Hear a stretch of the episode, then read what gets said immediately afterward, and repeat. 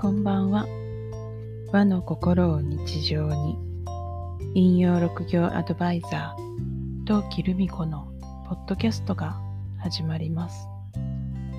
この番組は、和の心を大切にしたいと思う方へ、引用や暦の話、心のステージを上げていくお話などを私自身の視点でお伝えしています。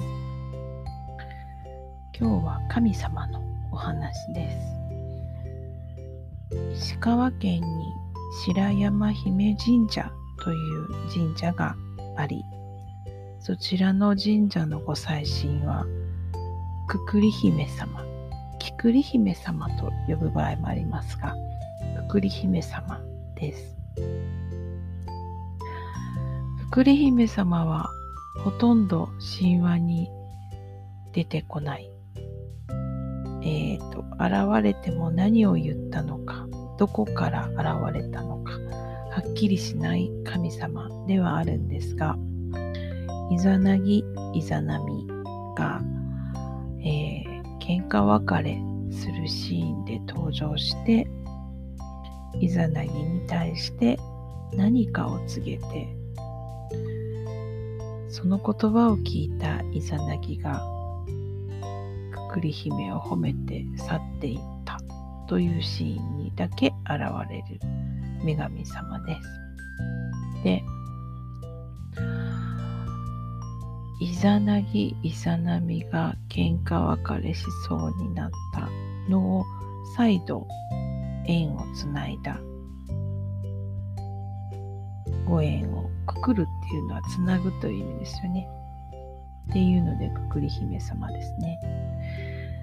なんかあの霊能力がある方に私白山姫神社くくり姫様縁があるよねって言われることがあったのでお参りに行ったのが2年前ですね。今年も行きたいなとは思ってはいるんですけど、このくくり姫様って、えっ、ー、と、黄泉の国、要はあの世に行ったイザナミ様を追いかけていった、この世から追いかけていったイザナミ様。でも、逃げ帰ってきたイザナギ様。そして、その、闇の国の出口のところで2人喧嘩をしてしまいもう別れるみたいな話になったところを仲直りに一役買ったくくり姫様。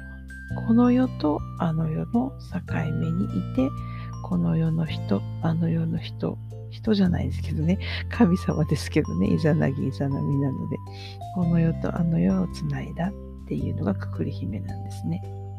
で私自身この世とあの世をつなぐ橋という意味のマヤ歴の紋章を持って生まれているんです。白い世界の橋渡しと言います。古代マヤの人たちはこの白い世界の橋渡しに関してはこの世とあの世をつなぐ橋と呼んでいます。なんかまあそこに縁を感じているんですね。勝手にですけどね。で、まあ、たまに神様の声が聞こえたりはするのですが、えー、きくり姫様は、ちょっと伊勢神宮の天照様に似たようなところがあり、なかなか厳しい女神様という印象が私にはあります。でも、みそぎ場が好きでよくそこでじーっと佇んでいると厳しいながらも愛情に満ちた言葉をくださるのがくくり姫様でありました。はい。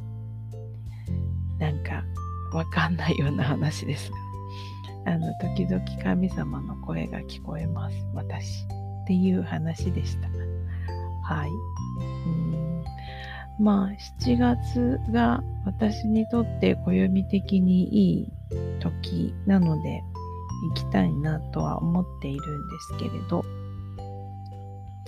何日に行くのかちょっと今のところは不明です。またお参りに行けたら来月ご報告したいなと思います。さて、あなたの周りは？今日はどんな一日でしたか？明日もあなたらしい一日でありますようにゆっくりおやすみなさい。